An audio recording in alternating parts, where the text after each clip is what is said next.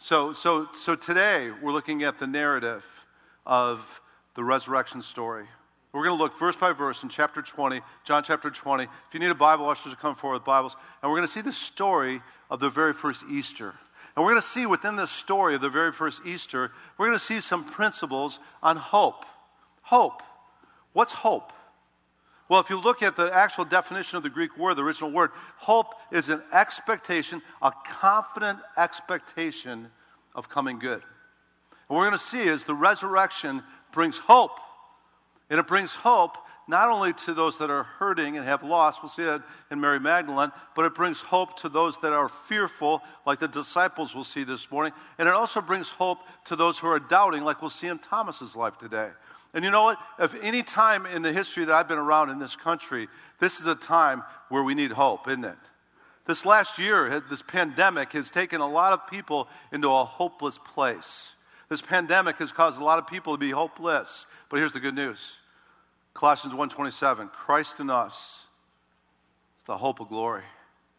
There's hope found in Jesus. No matter what curveballs the world's thrown at us, Christ in us is the hope of glory.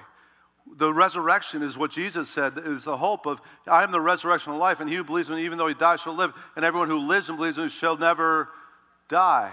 And I love what Peter said about this, about the living hope. Uh, First Peter uh, talks about this also, and it says this Blessed be the God and Father of our Lord Jesus Christ, who according to his great mercy has caused us to be born again. Here it is, right here, to a what?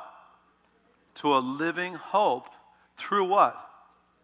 Through the resurrection of Jesus Christ from the dead to obtain an inheritance which is imperishable and undefiled and will not fade away. And so, as Christians, no matter what life is throwing at us, we have hope, and our hope is found in Jesus Christ. So, we're going to look at this narrative story of hope in the resurrection, the hope that the resurrection brings, the hope of the confident expectation of coming good that the resurrection brings. So, let's jump right in. John chapter 20, verse 1. If you're there, say amen. Here we go. It says, Now, on the first day of the week, Mary Magdalene came early to the tomb while it was still dark and saw the stone already taken away from the tomb. Now, first thing I want you to see there, first day of the week. What's the first day of the week? Sunday. That's interesting because Sunday became the day of worship for the, even the first century Christians, goes all the way back to, we see in 1 Corinthians 16 and the book of Acts, the, the, the whole worship of God's people changed from Saturday, which was the Sabbath, to Sunday. And you know why? Because of the resurrection of Jesus Christ.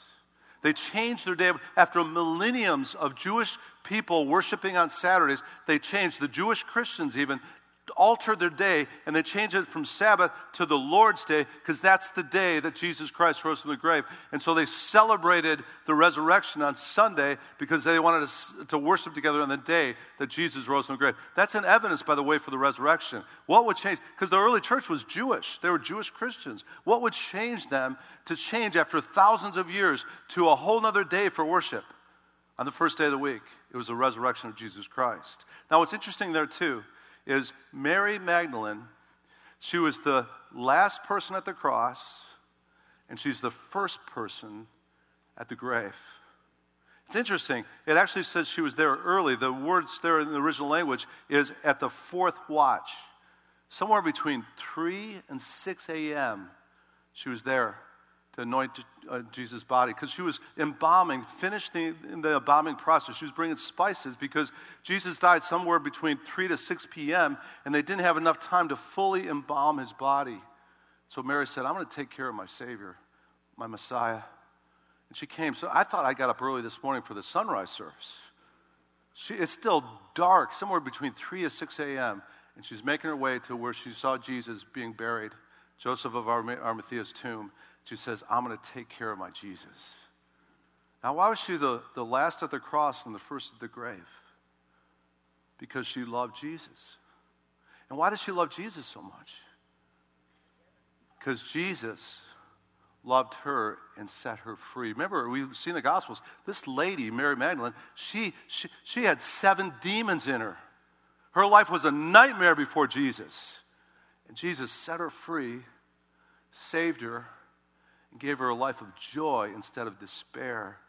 And he who has been forgiven much, or who has ever been forgiven much, loves much. Amen? And she went on to be one of the main disciples of Jesus Christ and the one that Jesus, listen, she's, she's the one that Jesus first appeared to. It wasn't Peter, it wasn't James, it wasn't John, it was Mary Magdalene. Because Jesus knew how much this lady loved him. And so she's coming now, and it says in, in verse 2 and so she ran and came to Simon Peter and to the other disciple whom Jesus loved and said to him, They've taken away the Lord out of the tomb. And uh, we don't know where they've laid him. Now, where she, she doesn't, she's not acknowledging the resurrection here. What she's doing is she's saying the body's gone. Now, in that culture, at that time, there was what's called grave robbers. And what they did was they, of famous people, they would steal their bodies and they'd make money off of their dead bodies and displaying the dead bodies.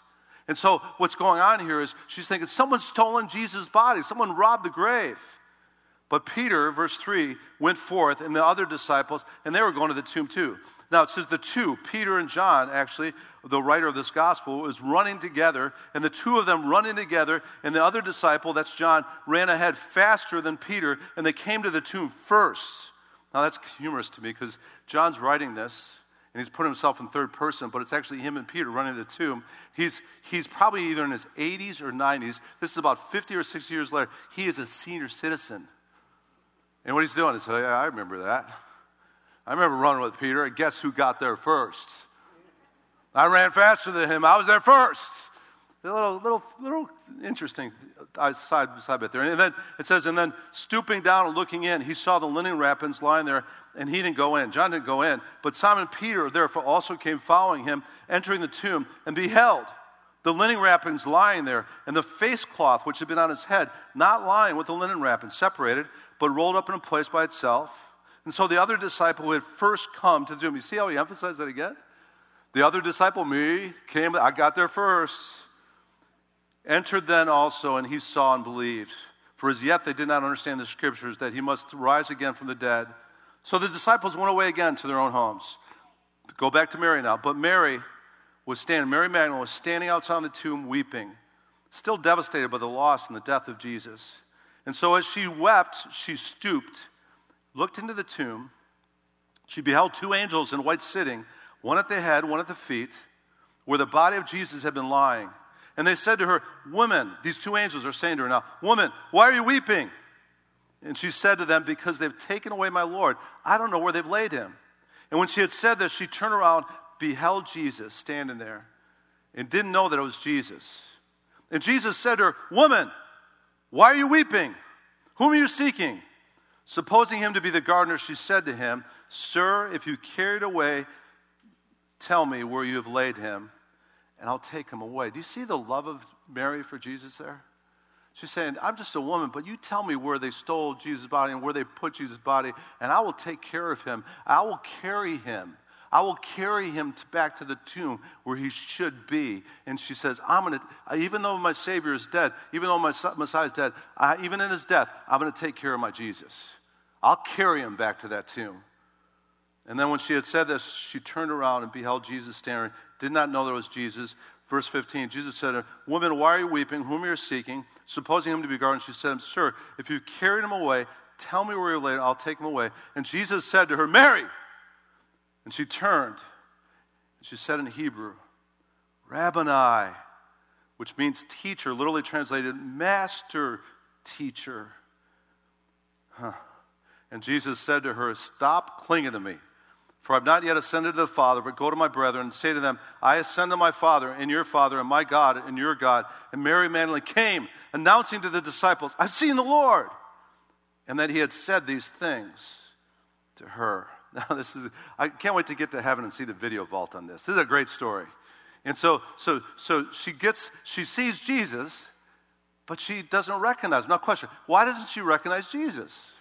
She spent probably three years almost walking with this guy, having meals with this guy. She knew Jesus. She was one of Jesus' closest disciples. Why didn't she recognize Jesus? Well, a couple different interpretations. One might be she was so devastated she was weeping, it says, de- uh, desperately weeping is the original language. She was weeping so hard, maybe through the prism of the tears, she didn't, she didn't recognize him.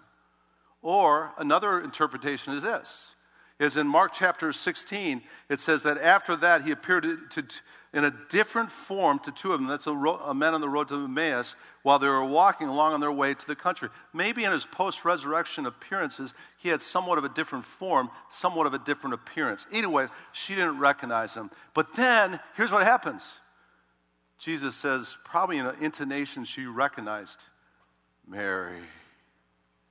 Maybe he had a special way of saying Mary. Maybe he said, Mary. And all of a sudden goes, I know the voice.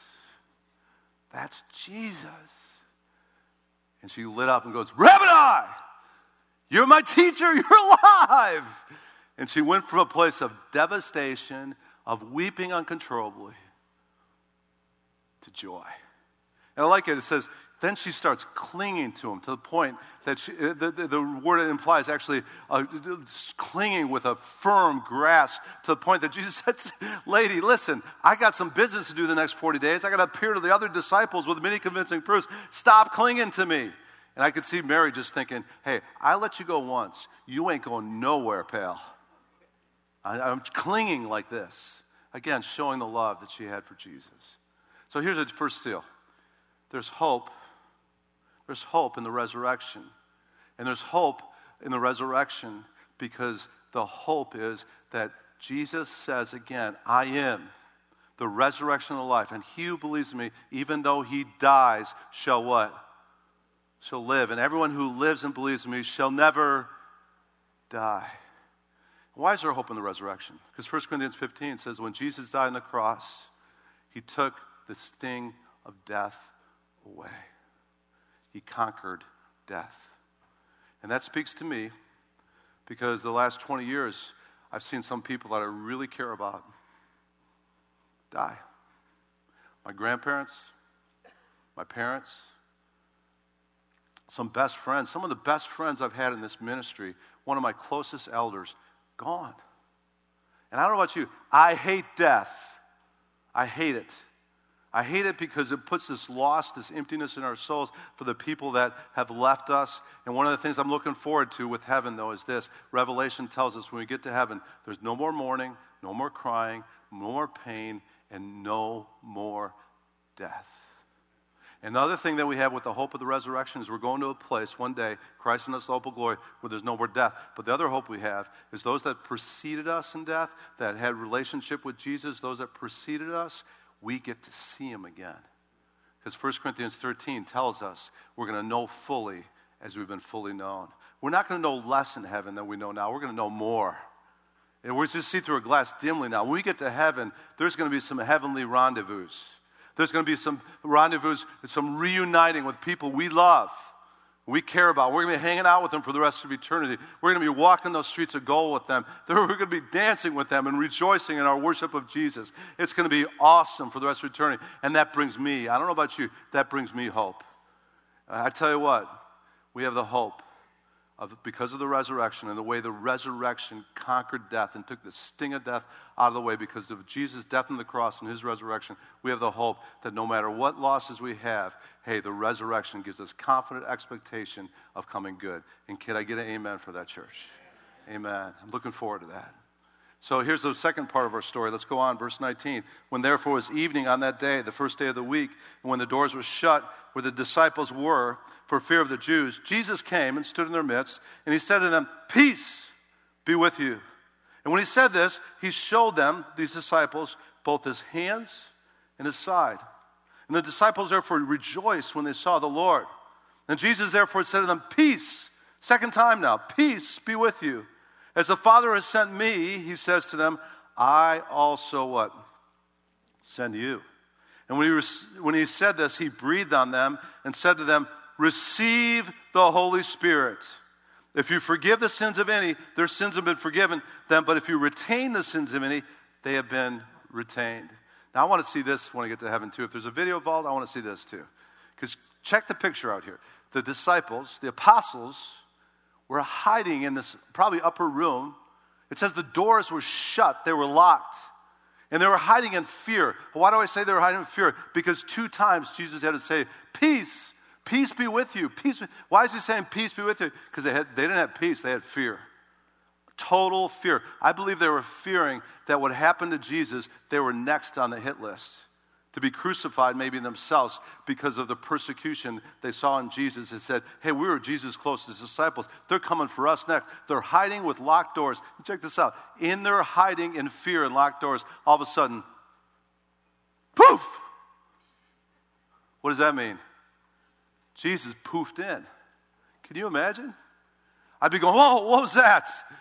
Because we, the doors are locked. And he poofed in. And then he says to them, Okay, guys, come here, come here, come here. Come here.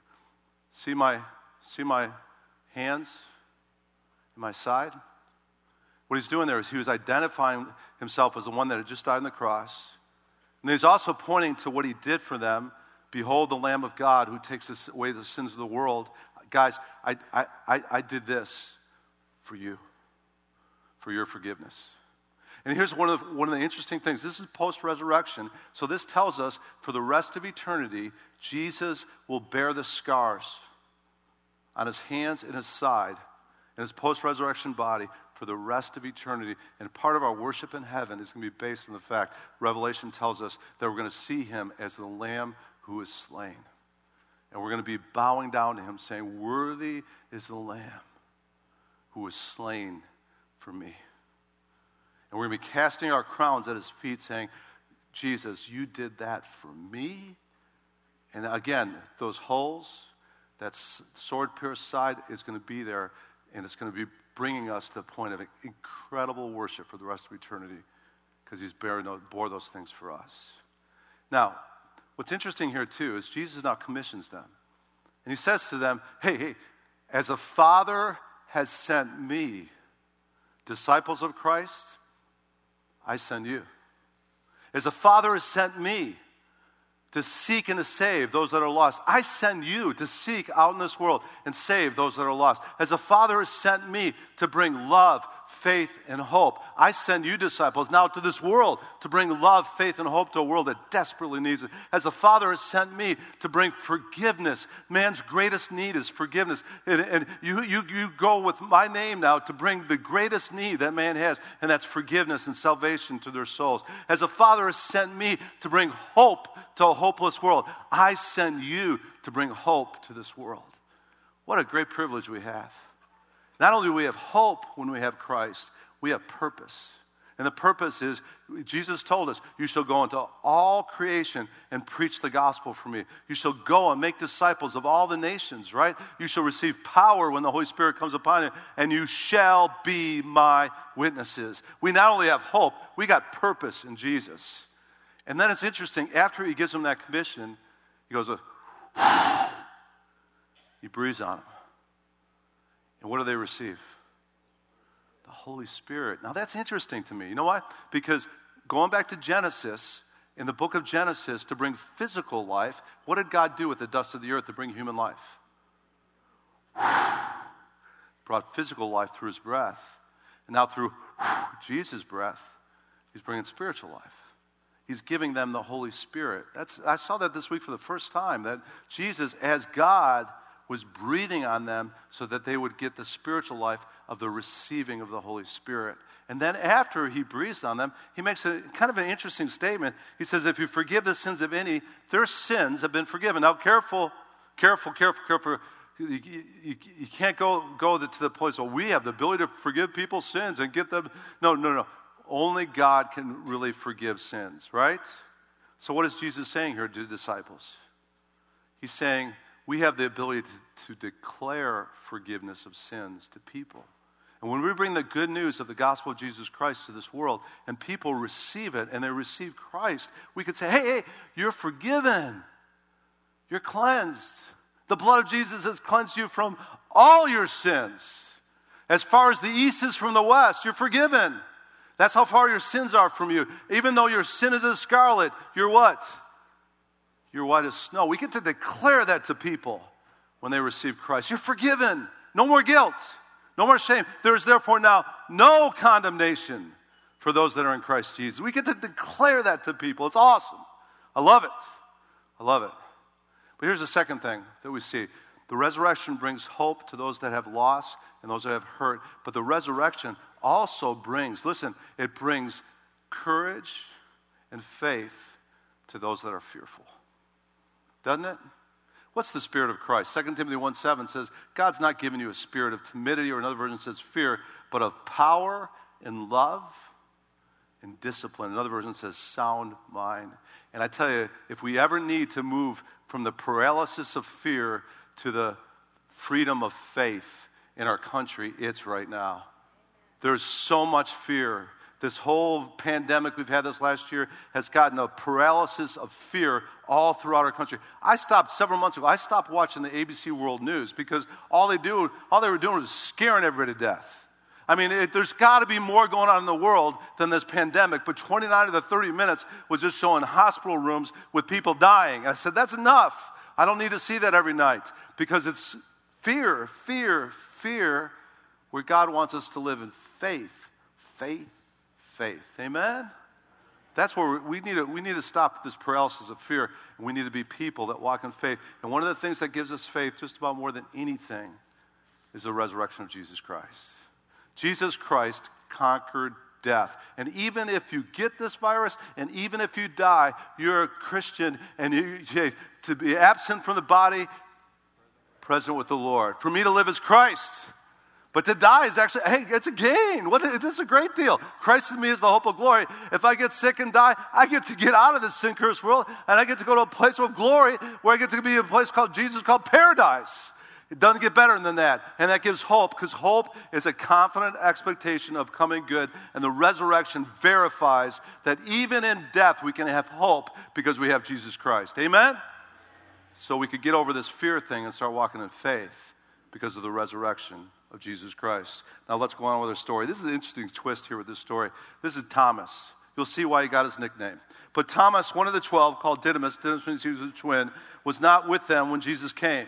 But the other disciples, therefore, were saying to Thomas, We've seen the Lord.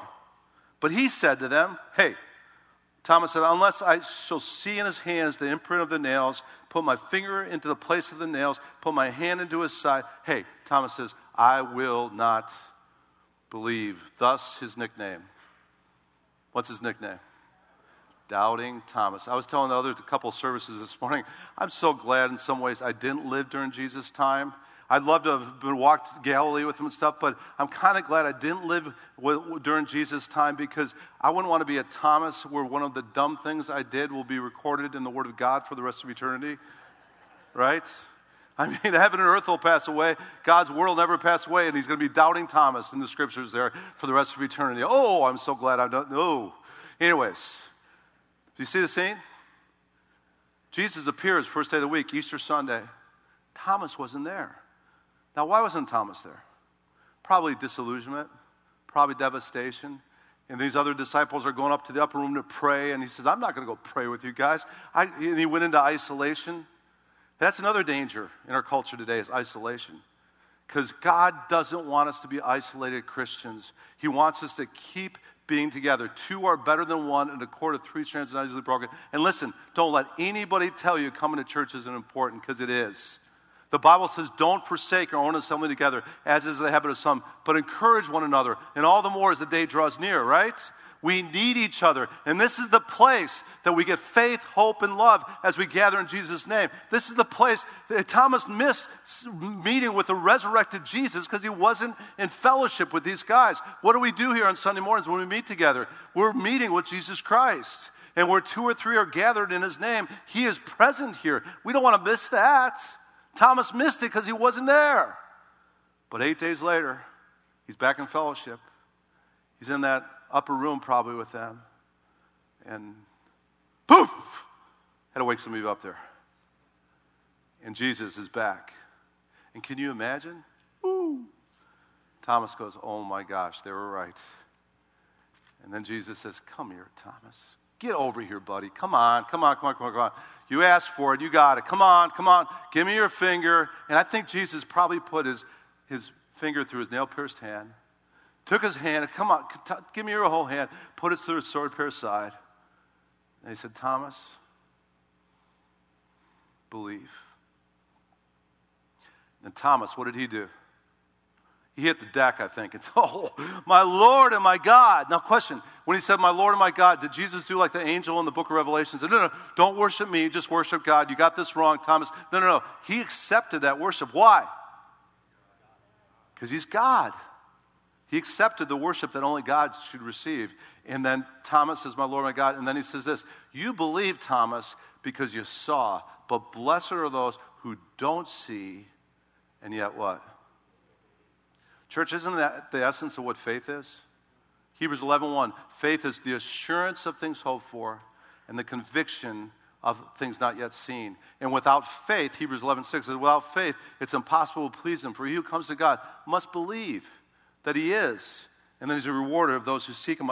And you know, 1 Peter 1 8 talks about this too and says this, and though you have not seen him, you what? You love him. And though you do not see him now, you believe in him you greatly rejoice with joy inexpressible and full of glory. And that's why 2 Corinthians 5 says, We as Christians are supposed to walk by faith, not by sight. That's what true faith is. It's the ability to believe and love Jesus, even, even though you're not like Thomas, we can actually see him and do those things. Now, give Thomas a break a little bit. He went on to become a great missionary the, the, tradition says that he actually brought the gospel to India, of all places, and established Christianity in the country of India. And he went on to be a great warrior for Christ and was actually martyred for the cause of Christ. And, and here's the last thing I want you to see the resurrection brings hope to those who have loss and are hurting. The resurrection brings hope to those that are fearful and are in the paralysis of fear. But the resurrection also helps with our doubting. And we all have doubts. Pastor John has doubts. There's times where I, I go, What in the world? Do I really believe this? All them preaching this? I really believe it? And that's my flesh. And when I get into doubts like that, you know what really helps me? Two things. Two things. One, I go back to 40 some years ago in 1978, February, when I asked Christ into my heart. And He forgave my sins, and I began this personal relationship with Him, and it changed my life. That's an undeniable fact to me that Jesus changed my life. The word of my testimony helps me overcome the accuser of the brethren. But the second thing that really helps me with my doubts is what we're studying today it's the resurrection. The resurrection is an undeniable, certifiable fact. It's not fairy, it's not fable to, fables. It's not something that was made up. Peter again addressed this in, in 2 Peter 1.16 when he says, We don't follow cleverly devised tales when we made known to you the power and coming of our Lord Jesus Christ. But listen, listen to this. He said, We were eyewitnesses of what? His majesty, including his majesty in the resurrection. 1 Corinthians 15, beautiful chapter on it, the resurrection. The whole chapter is about the resurrection, but it starts out about the gospel being that Christ died for our sins according to the scriptures. He was buried, and then he rose again on the third day. But then it says in 1 Corinthians 15, he appeared to he appeared to Peter, he appeared to James, then he appeared to all the apostles. But then it says, and then he appeared to 500 witnesses who were still alive when Paul was writing this years later. How many people does it take in our jurisprudence system, in our judicial system here in America, to arrest somebody, convict them, and put them in jail for the rest of their life for murder? How many witnesses does it take? Just really, at the most, two or three, right? Eyewitnesses. Jesus' resurrection had 500 eyewitnesses. It, it gets, I tell you what, when you start studying this, you start realizing the resurrection of Jesus Christ is an undeniable, certifiable fact. When I was a young Christian in college, actually, uh, I went to this church in Chicago, and the church in Chicago had this gentleman in the church by the name of Lee Strobel. And he had come to faith in Christ in the church I was a part of. And if, if you want to see a really great movie, by the way, it's a great Christian movie, it's on his life story. It's called The Case for Christ. And I was in, in that church when he came to Christ. And what happened was his wife, he was a Chicago Tribune journalist. He had studied at Harvard, brilliant guy, but he was an atheist. He was an agnostic or atheist. And his wife was invited to our church, and she got saved. She became a believer in Jesus Christ. And he was so ticked, he took his literary, uh, his literary skills, his journalism, he said, I'm going to prove her wrong. And I'm going to study this thing. And specifically, said I'm going to study the resurrection of Jesus Christ and show her how this is all a bunch of fairies and fable tales. Studied it for a year. You know what happened? He got saved because he realized this isn't fairy, ta- fairy tales or fables. This actually happened, and he came to faith in Christ, studying with his journalistic skills the reality of the resurrection, and it led him to Christ. And then he went on to become a pastor of the church I was a part of there. And today he's one of the top apologetics speakers in the world today because he studied it, he examined it, and he came to the conclusion the resurrection is true. Amen? Amen. Amen and amen. That's awesome. That's awesome. So the resurrection helps us, yes, in our, our loss and our pain. It helps us, yes, in our fears, but it also helps us in our doubts. Now let's close up our, our, scripture for today. It says this, verse 30 Many other signs, therefore, Jesus also performed in the presence of the disciples, which are not written in this book. And that's true. There's miracles of Jesus. Only eight of his 35 miracles are listed in the book of John. Only eight of the 35. But John says, I've written these things that you may believe that Jesus is the Christ, the Son of God, and that believing you may what? Have life in him. Why did John write about all these miracles of Jesus, including the resurrection? So that people might have life and believe in Jesus and be saved. You know, it's interesting there, he doesn't use the word um, miracles. What's he, what word does he use for what Jesus did with the resurrection and his other miracles? What words does he use? Signs. Question What are signs for? What, what, if you're on the road, what are the signs for? To give you direction and show you how to get to a destination. Hey, I'm a true Southerner. I've been here 24 years now, and I, I know how I'm a true Southerner? Because when I see a sign for Waffle House, I mean, I'm directed. I, am directed right to that Western omelet with the jalapenos and put some salts on there. I see that sign. Go, oh yeah, that's where we got to go. Waffle House. Let's go. And it gets me to Waffle House, right? Someone said you aren't a true Southerner. You wouldn't order a Western omelet. I, I, okay, I got it. I got it. But I love Waffle House. And that sign leads me when I'm on the road or something, Waffle House. Yep, woo, let's go. That sign's going to give me right to Waffle House. What are the miracles of Jesus for? What's the resurrection for? It's to lead us to Jesus so we might believe in him and have life in his name. You know, if you're here this morning and you don't have life yet, my recommendation to you this morning, this Easter Sunday, get it. If you're here this morning and you don't, you have that paralysis of fear of somewhat going on and you're not living in faith, you're living in doubt. And if, if you're here this morning and if you, if you were to die today and you wouldn't know for certain that you're going to heaven, hey, nail that down this morning. And the way you nail that down, the way you can have an assurance of faith is receiving Christ. John 1.12 says, But as many as receive him in their hearts, he gives the right to become children of God, even to those who believe in his name. And here's the good news Jesus loves you. Here's the good news no matter how bad you think you are, go to Mary Magdalene. This lady had seven demons and became one of Jesus' closest disciples. Church tradition actually says she might have even been a prostitute. But Jesus loves her. And here's the good news Jesus loves you. And he loves a knucklehead like me, too. He loves you. Open your heart to him this morning. He'll come in. No better Sunday in the whole calendar year to open your heart to Jesus than Resurrection Sunday, Easter Sunday. This is the day Jesus rose from the grave. Let him rise from the grave of your heart and receive him if you need to this morning. And I'll make it real simple. We're just going to pray. And as we're praying, I'm going to lead a, a prayer called the Sinner's Prayer. If you've never done this before, here's all you need to do just admit you need Jesus. Say, I'm a sinner and I need a Savior and open your heart to Him. We're all sinners, by the way. I'm a sinner, everybody's a sinner. But the good news God demonstrates His own love for us. While we're yet sinners, Christ died for us. And so just open your heart today if you need to. And I'll make it very simple. I'm going to have you stay in your chair. Just raise your hand if you want to open your heart to Jesus this morning and receive Him as Savior and Lord. And if you do that, I'll pray a simple prayer while you're in your chair. I'll pray that you open your heart to Jesus. I'll lead you in that prayer. And then deal done. That's all He's asking for is by faith. Therefore, having been justified by faith, we have peace with God through our Lord Jesus Christ. If you've never done that before, do it today. I did it over 40 years ago. It changed my life. That's one decision I've never regretted is receiving Jesus. You need to do that this morning. Do it this morning. Today's your day. Let's pray.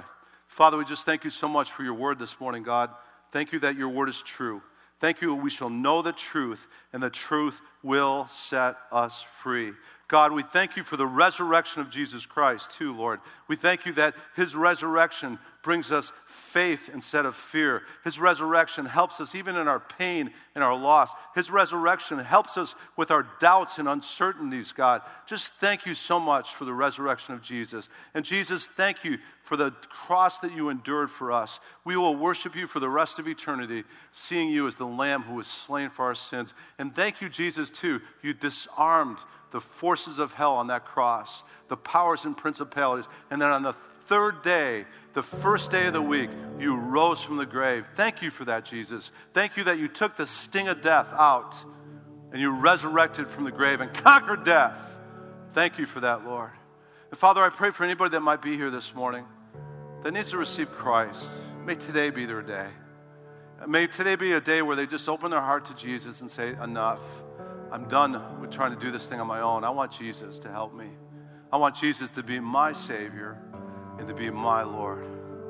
If you're here this morning, and you want to do that. Here's how I'm just going to ask you to do one thing. I'm going to ask you to raise your hand and say, Pastor John, pray for me that I might open my heart to Jesus. If you're here today and you want to do that, praise the Lord right back here in the middle. Keep your hand up. I'll pray for you in just one minute. Anybody else? If you want to receive Christ, right back here in the back row in the, in the left corner right here. Just, I'll pray for you in just a second. Keep your hand raised and I'll pray for you just a second. Anybody else here this morning, if you want to pray this prayer with me, just raise your hand and I'll pray for you in just one minute.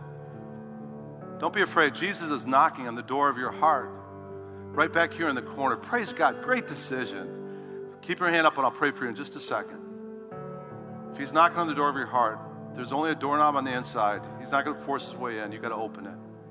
And I'll pray that prayer for just one second. All right, for those of you who have your hands raised, I want you to be bold here. Don't be ashamed.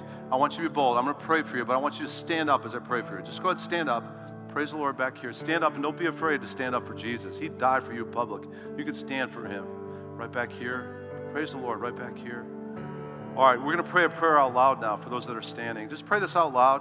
Church, you can pray with them. A number of you are standing. Praise the Lord. Just pray this prayer right now. Lord Jesus, I admit I'm a sinner. I trust you, Jesus, to be my Savior. Come into my heart, forgive my sin. And Lord Jesus, I will live for you the rest of my life. In Jesus' name. Amen. Great decision, you guys. Let's all stand. Let's all stand. Let's all stand. Praise the Lord. Praise the Lord.